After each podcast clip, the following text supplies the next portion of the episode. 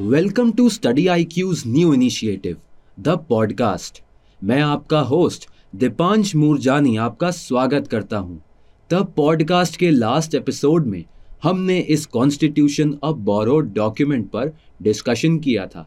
And today we will talk about historical background of our constitution and acts related to it sir आज का present constitution बनाने में constitution makers को दो साल, ग्यारह महीने और अठारह दिन लगे थे। हाउ क्या इस कॉन्स्टिट्यूशन को इवॉल्व होने के लिए हमें सिर्फ़ इतने ही टाइम फ्रेम को देखना होगा? या it goes beyond that in British era what is your opinion historical background को समझने के लिए हमें मॉडर्न हिस्ट्री और पॉलिटी को दोनों पर्सपेक्टिव से समझना बहुत ज़रूरी होता है। To understand historical background I will walk you through some past events before 1773 Act.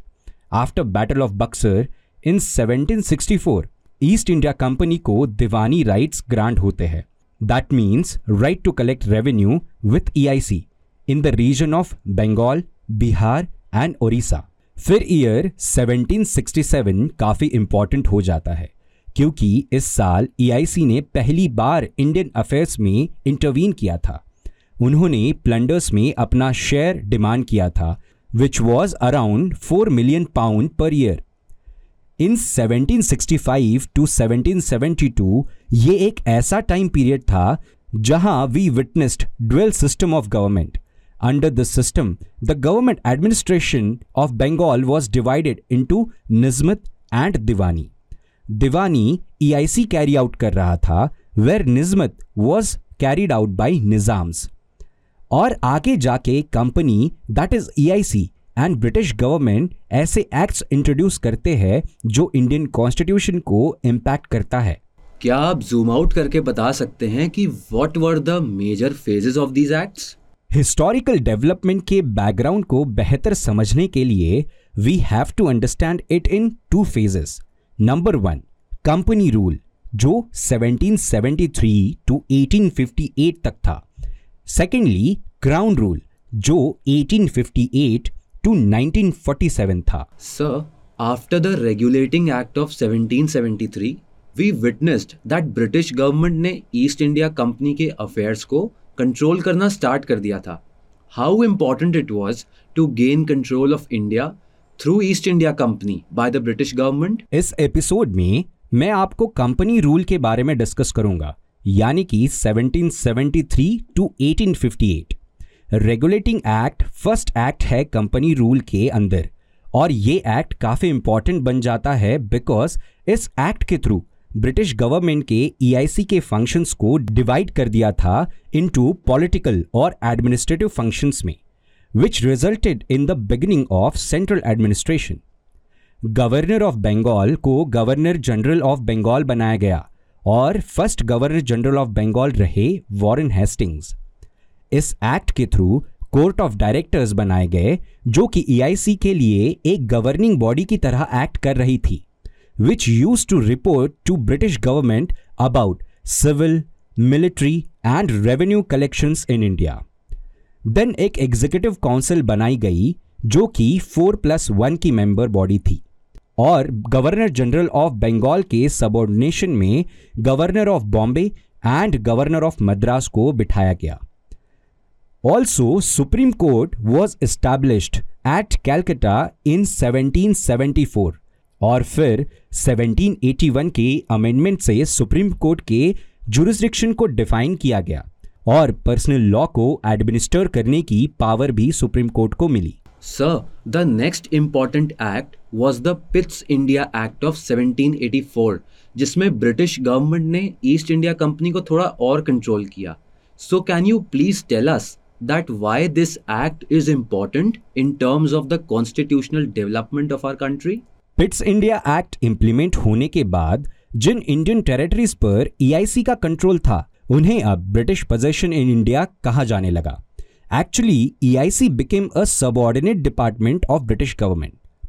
Britishers ने पॉलिटिकल एंड कमर्शियल फ़ंक्शंस को सेपरेट किया और दो बॉडीज भी बनाई कोर्ट ऑफ़ डायरेक्टर्स जो कि रिस्पॉन्सिबल थी for commercial functions and political functions को बोर्ड ऑफ़ कंट्रोल गवर्न कर रहा था sir After the Pitt's India Act, three charter acts were introduced Charter Act of 1813, Charter Act of 1833 and Charter Act of 1853.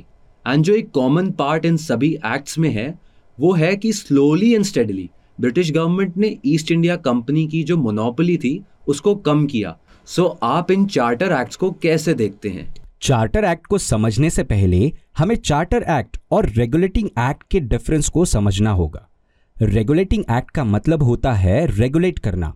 कुछ नए चीज़ों को add करना, पुरानी चीज़ों को रिमूव करना। But charter act is basically related with renewal of licenses charter act of 1813 ने ईआईसी e की कंप्लीट मोनोपली को फिनिश कर दिया, क्योंकि नाइनटीन सेंचुरी के इनिशियल फ़ेज़ में नेपोलियन के रिस्ट्रिक्शंस की वजह ब्रिटेन के लोग एंड ट्रेडर्स यूरोप में ट्रेड कर पाने से असहमत थे।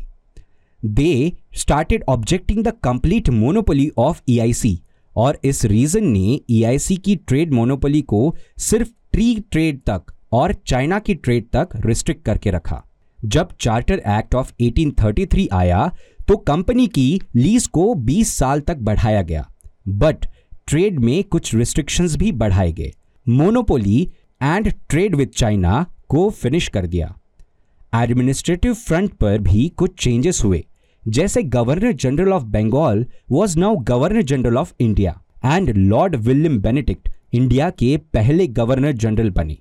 इंडियन टेरिटरीज को अब ब्रिटिश क्राउन के नाम से गवर्न किया जाने लगा। देन गवर्नर जनरल के काउंसिल में अब एक लॉ मेंबर भी ऐड किया गया।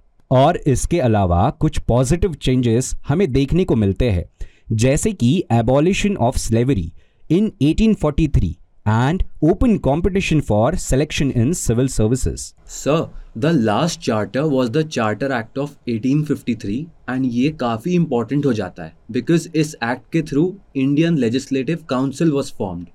Please enlighten us on this.